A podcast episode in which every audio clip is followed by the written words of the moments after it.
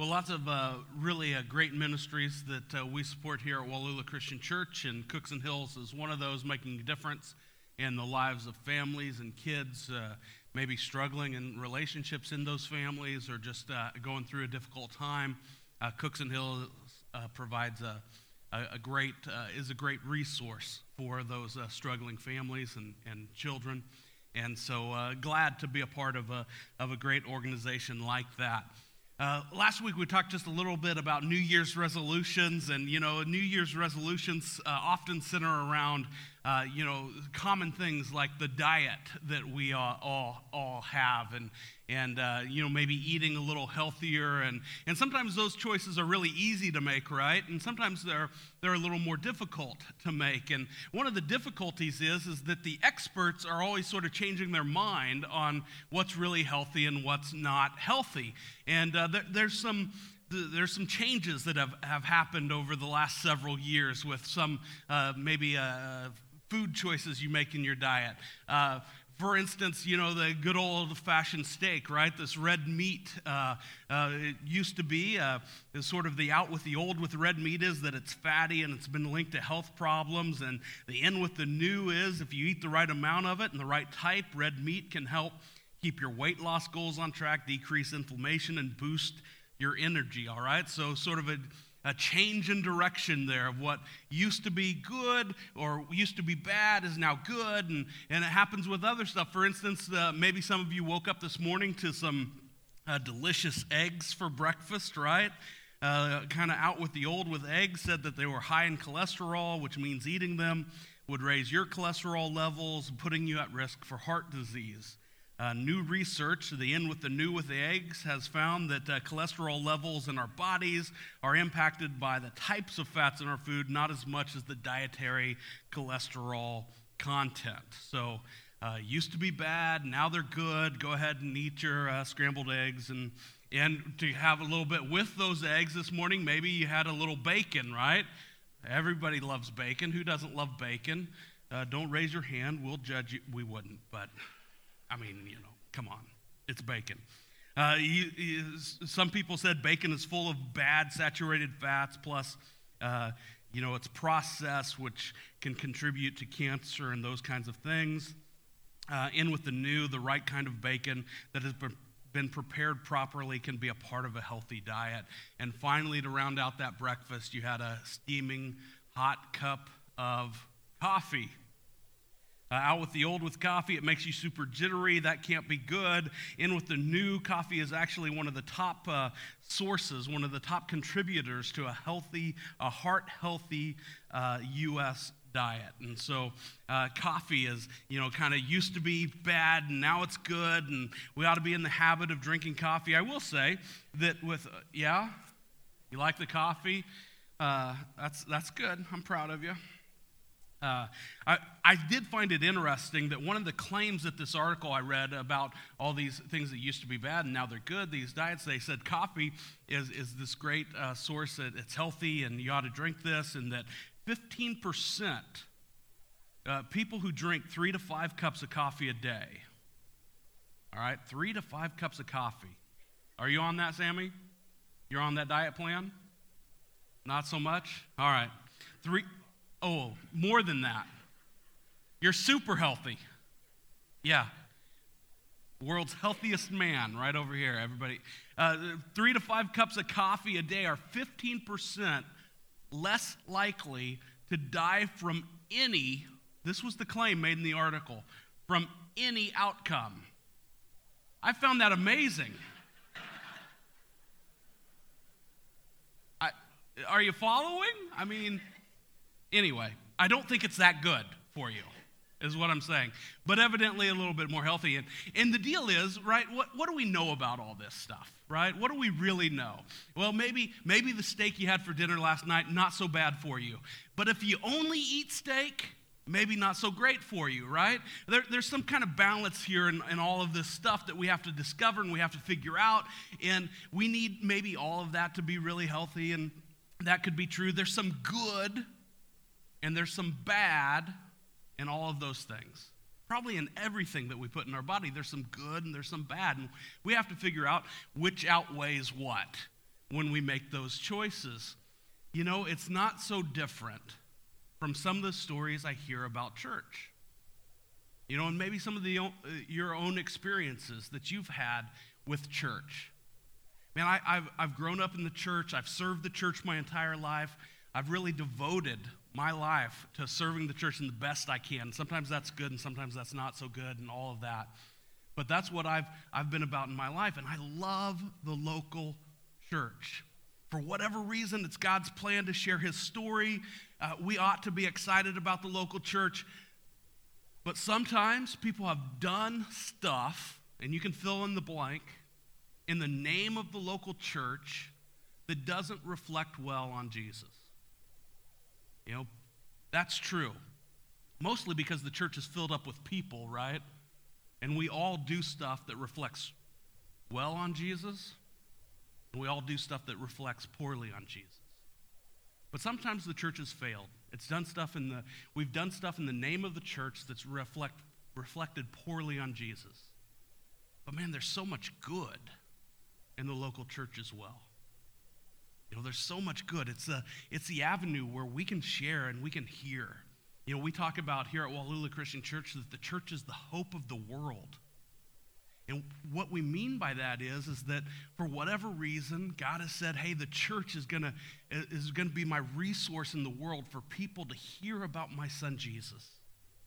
And because we hold that truth, because we carry that banner, the church is the hope of the world. You know, there's no, we, we have to have that resource to, to have a relationship with other believers. We need that resource to have a relationship that's growing and fruitful with our Savior. It's the hope of the world. There's so much good about the church. We can love the church no matter what. And I think that the, the book of, of 3rd John, this letter that John writes, teaches us three steps to loving the church. Uh, so when it's great and we're having an awesome experience, and even when maybe we're not so much. If you have your Bibles, I'd love you to open them up to the book of Third John. It's at the end of your book, uh, at the end of the Bible. And so if you turn to the back and just go uh, left a little ways, you'll find Third John. If you're using the YouVersion app, you can, uh, you can probably find the scripture reference and uh, the outline that's also in your bulletin uh, under the events tab in that YouVersion app if you're utilizing that this morning uh, three steps to uh, loving the church no matter what in the, the letter that we call Third John. Uh, this is what God's word says. The elder, to my dear friend Gaius, whom I love in the truth. Dear friend, I pray that you may enjoy good health and that all may go well with you, even as your soul is getting along well. It gave me great joy when some believers came and testified about your faithfulness to the truth, telling how you continue to walk in it. I have no greater joy than to hear that my children are walking in the truth. Dear friend, you are faithful in what you are doing for the brothers and sisters, even though they are strangers to you. They have told the church about your love. Please send them on their way in a manner that honors God. It was for the sake of the name that they went out, receiving no help from the pagans. We ought therefore to show hospitality to such people so that we may work together for the truth. I wrote to the church, but Diotrephes, who loves to be first, will not welcome us. So when I came, I will call attention. So when I come, I will call attention to what he is doing, spreading malicious nonsense about us. Not satisfied with that, he even refuses to welcome other believers. He also stops those who want to do so and, and puts them out of the church. Dear friend, do not imitate what is evil, but what is good. Anyone who does what is good is from God. Anyone who does what is evil has not seen God. Demetrius is well spoken of by everyone and even by the truth itself. We also speak well of him, and you know that our testimony is true. I have much to write to you, but I do not want to do so with pen and ink. I hope to see you soon, and we will talk face to face. Peace to you. The friends here send their greetings. Greet the friends there by name. Kind of an interesting letter, huh? And I think it teaches us three steps to loving the church no matter what. The first step is to practice hospitality for the sake of Jesus. Practice hospitality for the sake of Jesus. We're going to work with the first eight verses as we consider the, this first step. The elder to my dear friend Gaius, whom I love in the truth, dear friend. This letter begins, uh, and it, reminds me of a, of a handwritten note. Have you, have you received a handwritten note lately in the mail, or, or you know, maybe uh, you, maybe mom puts them in your lunchbox, right? And when you were a kid or whatever, and you, you remember receiving that handwritten note. And if you've received one of those in the mail, they, they sort of stand out now, don't they? You know, it's not an email, it's not a form letter, it's not a bill, it's not something else. It's this handwritten note. And why does it stand out? Stand out? It just seems more personal, doesn't it? And, and uh, you know, there's some people who are famous for their handwritten notes. Ronald Reagan was pretty famous for his handwritten note. Even the last letter that Ronald Reagan wrote, as far as I know, was a letter that was published in new, newspapers across the United States in 1994. And if, if you remember that, uh, it was in the form of a handwritten letter. There's just something different about receiving that. And, and certainly, what we read in the first few verses here of 3 John reflects the idea of that handwritten note that there's a, there's a real relationship that matters to John, the elder, the guy who's writing this letter, there's a real relationship that matters. He counts Gaius as one of his friends. He counts Gaius as somebody whom he cares about and he wants to, he wants to be there for and support. And so there's a, there's a real relationship there. He, goes on in verse 2 to say, I pray that you may enjoy good health and that all may go well with you, even as your soul is getting along well. I pray that you may enjoy good health. I mean, it just contributes to that idea that there's a relationship that he's concerned. It also contributes to the notion that John was probably a little later along in life, right, when, when he writes these letters. That's what we Bible scholars believe is that the Apostle John was, was aging as he writes these letters. And, and uh, I, just this last Christmas, we're, we're at Sherry's uh, mom's, mom and dad's house, and we're having cr- our Christmas celebration. So we're unwrapping gifts, you know. And there was just at the end of this celebration, there was this stack of, of boxes that had been used to wrap gifts from grandma and grandpa. And they were just stacks and stacks of these stationery boxes. And somebody mentioned, man, you have so many card boxes. Why do you have so many greeting card boxes that you use to wrap this, and she said, Well, when you get to a certain age bracket, you have to write lots of get well soon cards. You know, there's lots more of those to write. And so, you know, John cares about his, his friend, right? And, and he cares even about his, his physical health. But what's more, John is concerned about his friend's spiritual health, right? I hope you're doing well and your health is going well, but uh, all the more that even your soul is getting along well. It gave me great joy in verse 3 when some believers came and testified about your faithfulness to the truth, telling me how you continue to walk in it. I have no greater joy than to hear that my children are walking in the truth. That truth is an interesting word. And to be honest, one of, the, one of the things that sometimes has gotten churches in trouble is how we handle that word truth. What do we, what do we believe to be the truth? Well, I think that's a long discussion, right? And probably a lengthier discussion than we want to have completely this morning. But when you consider the author of this letter, when you consider that the Apostle John is writing this and he talks about the truth, uh, he, he has used that word before. In fact, if you turn back to the Gospel of John and you read through the Gospel of John, you'll read 23 times the word truth in the Gospel of John. It, it comes up right away in, in that Gospel. And in, in John chapter 1, verse 17, he says, For the law was given through Moses, grace and truth came through Jesus Christ.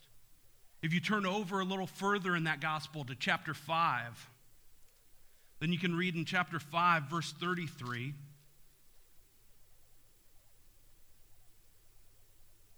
you have sent to John, and he has testified to the truth. Now consider and think about what John the Baptist was to testify to. What was he there to, to lead into? And then finally, you get to the 14th chapter, and one of the other 23 times that John uses the word truth in his Gospels in the 14th chapter with verse 6.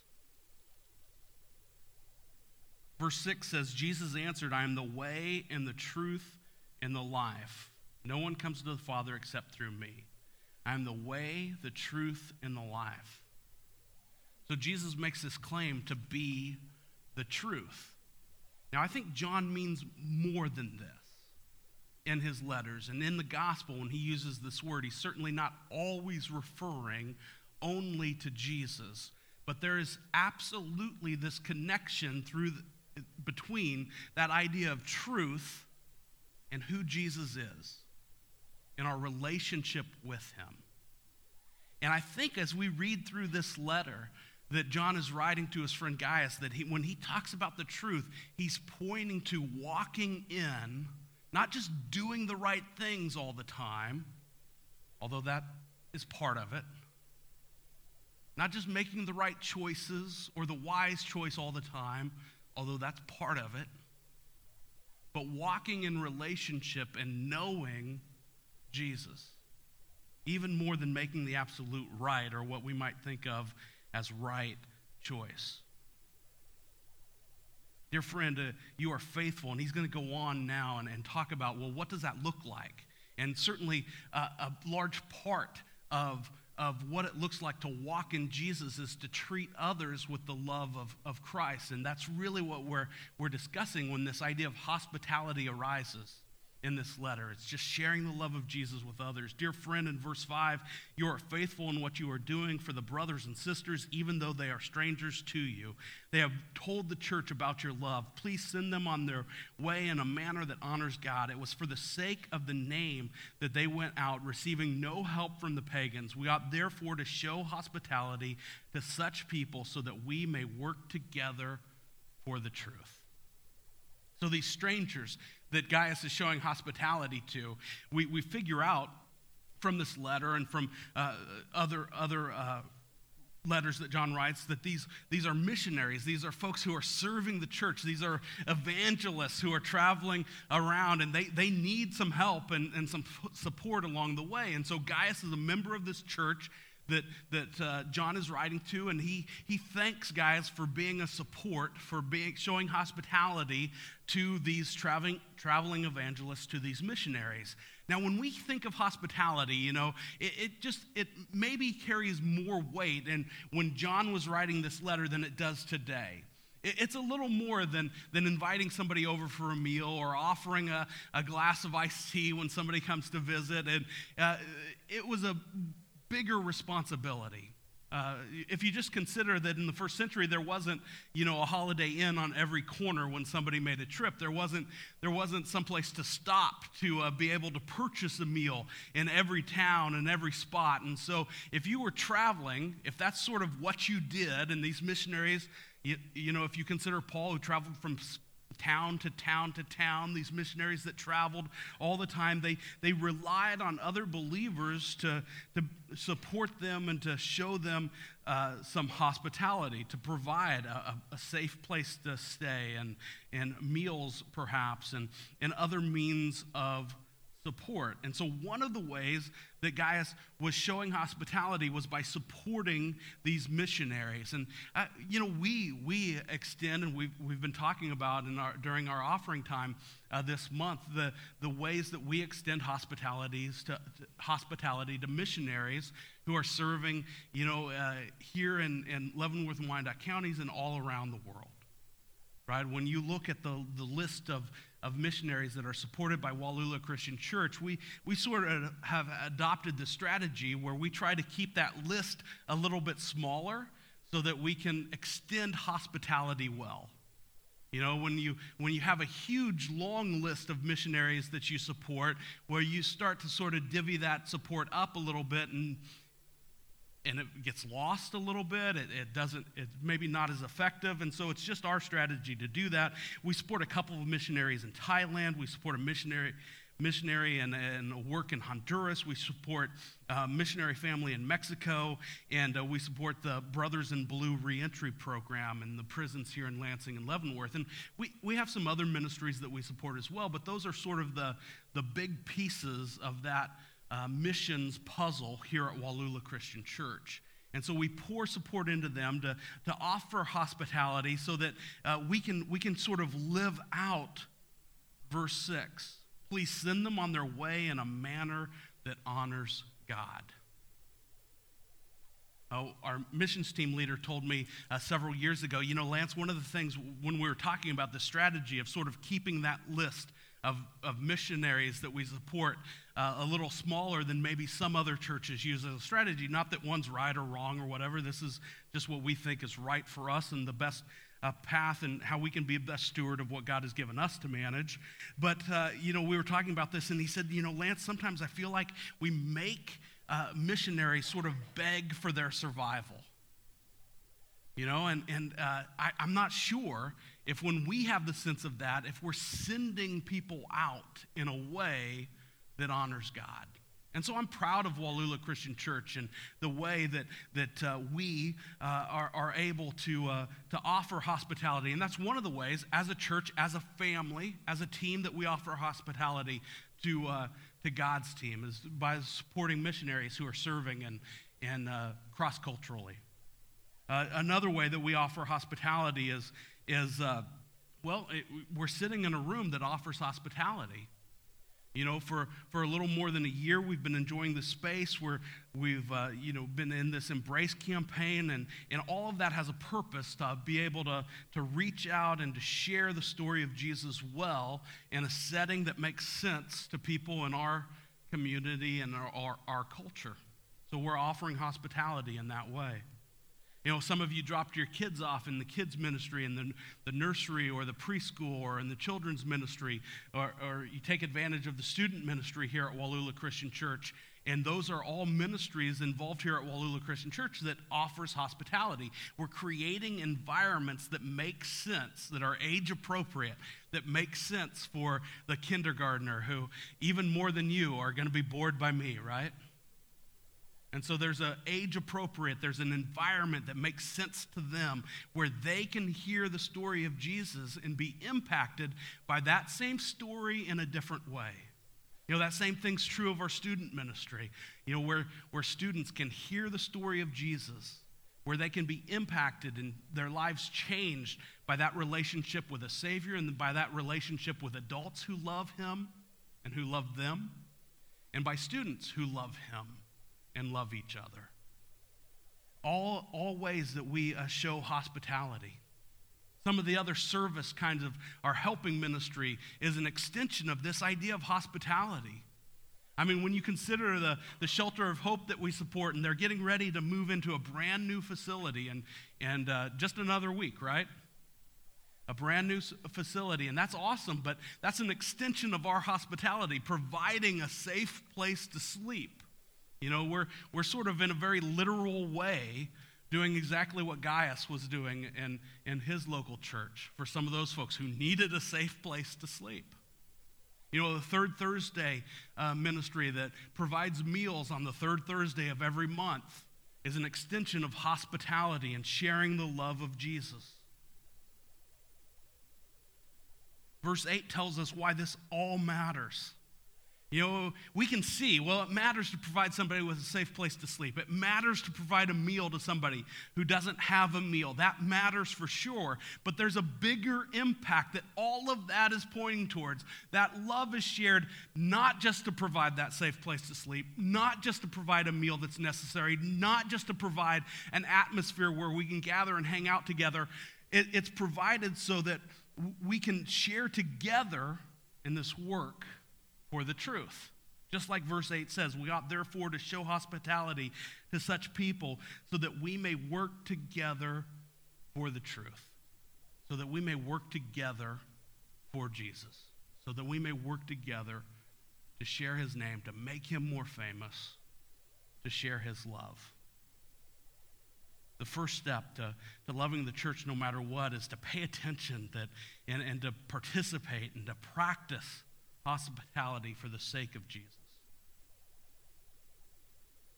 The second step is to not be afraid. Don't be afraid to hold each other accountable. We're sort of shifting uh, gears here a little bit because in this, this personal note that John writes to his friend Gaius, he, we're introduced to Gaius, who's John's friend, and then we're introduced to another guy who's sort of the, the complete opposite of John's friend. Verses 9 and 10 say, I wrote to the church, but Diotrephes, who loves to be first, will not welcome us. So when I come, I will call attention to what he is doing spreading malicious nonsense about us, not satisfied with that, he even refuses to welcome other believers. He also stops those who want to do so and puts them out of the church. I wrote to the church, but Diotrephes, who loves to be first, will not welcome us. Uh, this guy loved to be first. And I, I, was just uh, caught up in that phrase, you know, this week because, uh, y- you know, we love to be first. You know, I thought about uh, my family. My family, we're maybe a little bit competitive. And so when we play games, we love to be first. You know, we like to win. Uh, just this New Year's Eve, we were, we were hanging out with some friends and we, we played this card game uh, that maybe some of you, have you ever played this card game called Nertz? Any of you ever played Nertz? No? Well, don't. It, it's a terrible game. I mean, some people, yeah, some people really love it, and I'm just not one of them right? Because it, you're basically playing solitaire. You have a, a, hand of solitaire that you're playing on your own, and then you're playing on this community solitaire game. And you're going through your cards, and it's all about being first. God made me a lot of things, but fast isn't one of them. Right? And so as I'm playing this game, you know, you're going through and you've got your eye because you know the three of spades when somebody puts down the three of spades i'm going to play this four of spades. And so you're trying to pay attention to this three of spades this three of spades and you finally the three of spades goes down and so you reach for your four of spades and you go to put it on the three of spades and somebody else slaps the four of spades viciously and on purpose ahead of you. It's a terrible game. It's all about being first and sometimes being first brings out the worst in us doesn't it I mean, sometimes wanting, that desire to be first, brings out the worst in us. And it's not so much that this guy just wanted to win the card games that he played at the church dinner. You know, that wasn't so much the deal, but he was selfish and he wanted to be in charge and he wanted things to be about him. He's the exact opposite of Gaius. And so, what does John say he will do about this? Because this is where it really gets interesting. It's not so interesting that there was some jerk who was putting himself first, right? We've all met that person, we've all had experience with that. But it's how John decides to handle this in verse 10. So when I come, I will call attention to what he is doing. Wait. Right? When he comes, he'll call attention to what Diotrephes is doing. Now hold on, because what is he going to say? You know, what's he going to do? I'll call attention to what he's doing, spreading malicious nonsense about us, not satisfied with, what, with that. He even refuses to welcome other believers. He also stops those who want to do so and puts them out of the church. So he's going to call attention to this. What, what John is saying is when I show up, I'm going to point out to Diotrephes, and if, I, if need be, everyone else, how this guy isn't loving like Jesus, how this guy is being selfish, how this guy is sinning. This is hard for us to sort of get a handle on. And to be honest, when I, when I talked earlier about churches sometimes mishandling the truth, well, this is one of the ways that sometimes churches do that. We struggle with this notion. We struggle with this notion in, in, a couple different ways. Eh, eh, I've had experience in churches where you know you kind of you kind of put on your Sunday best, and I don't mean the clothes that they you wore, but you put on your Sunday best. You put on the smile no matter what, and you showed up and you talked about how everything was going okay in here, and how everything wasn't going okay out there, and how there was just this bad evil world that surrounds us, full of sin. And we're so glad that in here, we don't deal with any of that. And that's, that, that's not what John means. You know, that's, that's not what he wants to do. Because if we're honest, you know, we can't always put on our Sunday best. Because the same sin that absolutely exists out there exists in here. You know, every one of us is in desperate need of a Savior. Now, sometimes churches mishandle the truth in that way. And they say everything's going okay in here. But sometimes churches mishandle the truth sort of to the other extreme. And they, they admit, hey, not everything's going okay out there. That same stuff, we're dealing with sin in here. And so it's okay. We'll just, we'll just continue to deal with that same stuff. And we won't call sin sin. We won't, we won't point out that, hey, to handle the truth correctly, to live after Jesus means to become more and more like him. And that's another way that churches sometimes mishandle the truth. And it's hard to figure out how to do that correctly. But John says, I'm going to point this out. When I show up, I'm going to call sin sin, and we're going to stop that in the church. Now, there's a right way to do that, right? There's a right way to handle that truth. If you want, you can turn to uh, the Gospel of Matthew. It's at the very beginning of the New Testament. And you can turn to the 18th chapter of Matthew.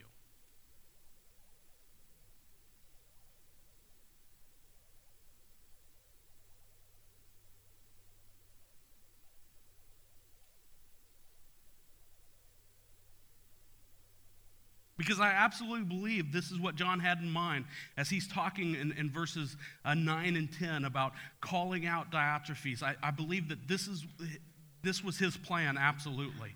And, and maybe he was already in process with this. Matthew chapter 18, verse 15 says, If your brother or sister sins, go and point out their fault just between the two of you. If you listen, if they listen to you, you have won them over.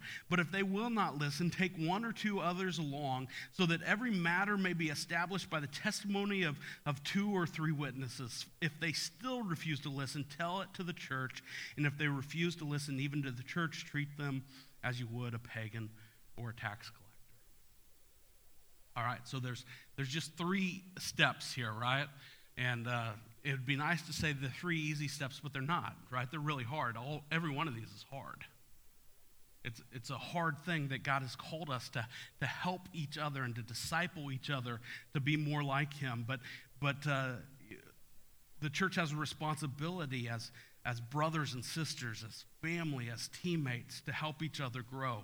And the first step there is when you, when you see sin to go individually to that person, right? Personally. We talked about that personal letter and how that makes an impact. And why is it impactful? It's because there's a relationship there, right? And so to engage in that relationship one on one, right? And so that doesn't mean when you see something on social media to say on so hey, stop this. Jesus doesn't love this, right? That's not what Matthew is talking about. That's not what John has in mind here. If they won't listen, and, and usually it's been my experience, most often, step number one handles the issue. You go to, to somebody that you have a relationship with and you say, Hey, I think you blew it last night. Most often, it's been my experience that they say, You know, I was thinking the same thing. I've already been trying to figure out what do I do? How do I how do I make a change? What do I who do I, you know, how do I apologize? What do I do? What's the next step? And so most often that first step handles the situation you're able to help navigate and help instruct folks and, and, and just support them as they make uh, some changes or, or rectify that situation or just seek forgiveness. But if they won't listen, verse 16, take one or two others along. So, it's sort of that small group mentality, right? Involve other people that have a relationship with them, kind of extend the circle of influence. And if they still won't listen, then involve, you know, the, the church as a whole, involve church leadership. Seek, and I think the idea there is to seek some folks maybe with some wisdom and experience that perhaps you know, we don't have in that circumstance. So broaden the sphere of influence a little bit more.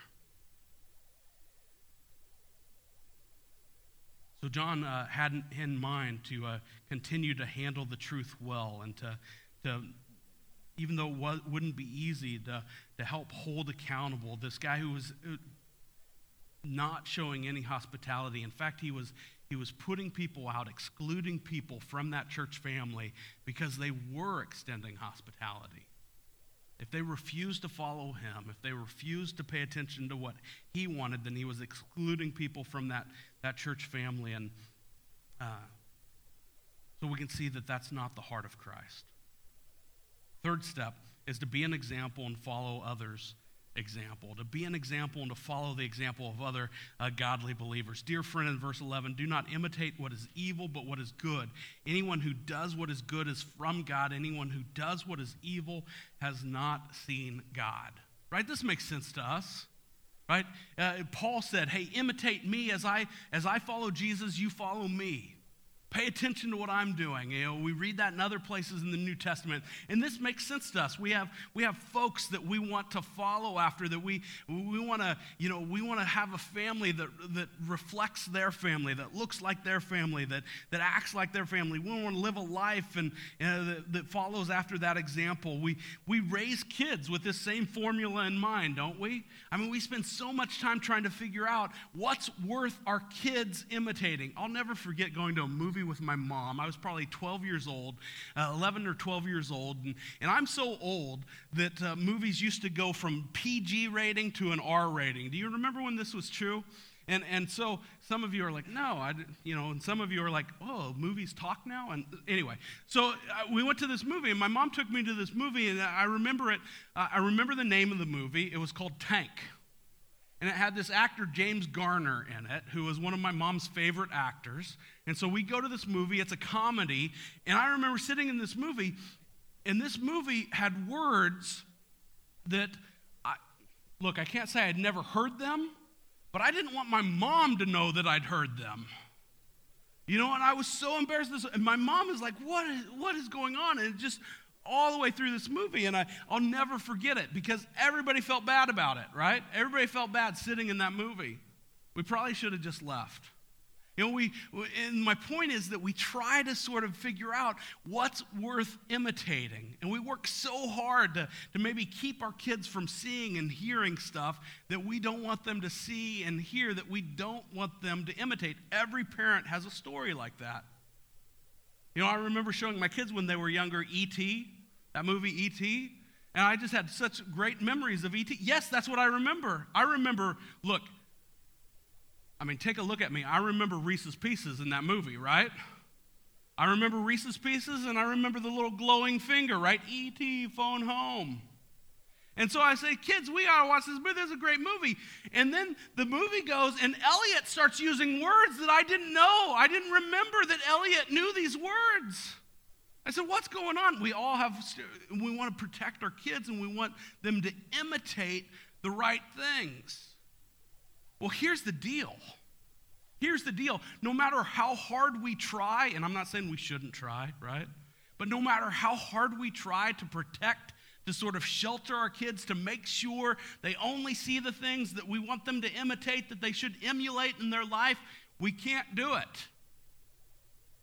Right? I'd already heard those words before I saw the movie Tank. You know, we can't protect them enough. But do you know what we can do? We can follow the advice here of John. And we can build relationships. Verse 12 talks about Demetrius is well spoken of by everyone, even by the truth itself. We also speak well of him, and you know that our testimony is true. I have much to write to you, but I do not want to do so with pen and ink. I hope to see you soon, and we will talk face to face. Peace to you. The friends here send their greetings. Greet the friends there by name. You know, I just think there's this, this advice, this, this uh, description of the difference that relationships make.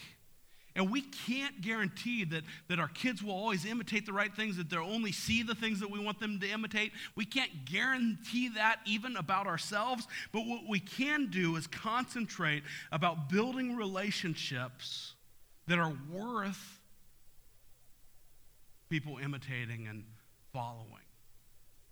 You know, our, our student ministry and our jam ministry on Sunday nights gets, gets going again uh, this evening.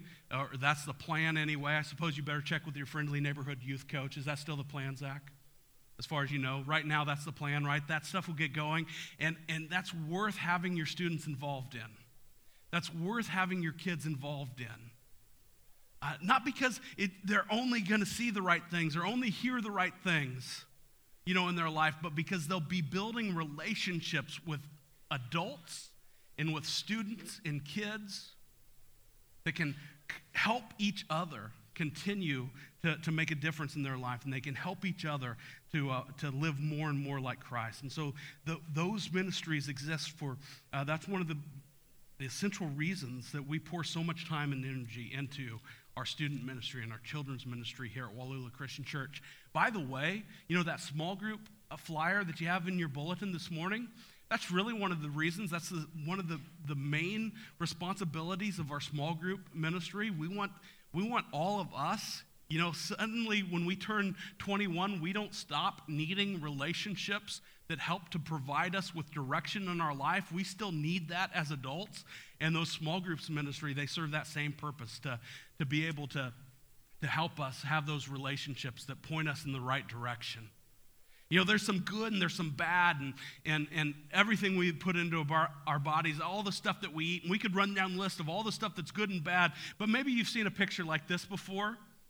You know, it's sort of, uh, this makes sense, right? You, you need to have some of all of that stuff on your plate, right?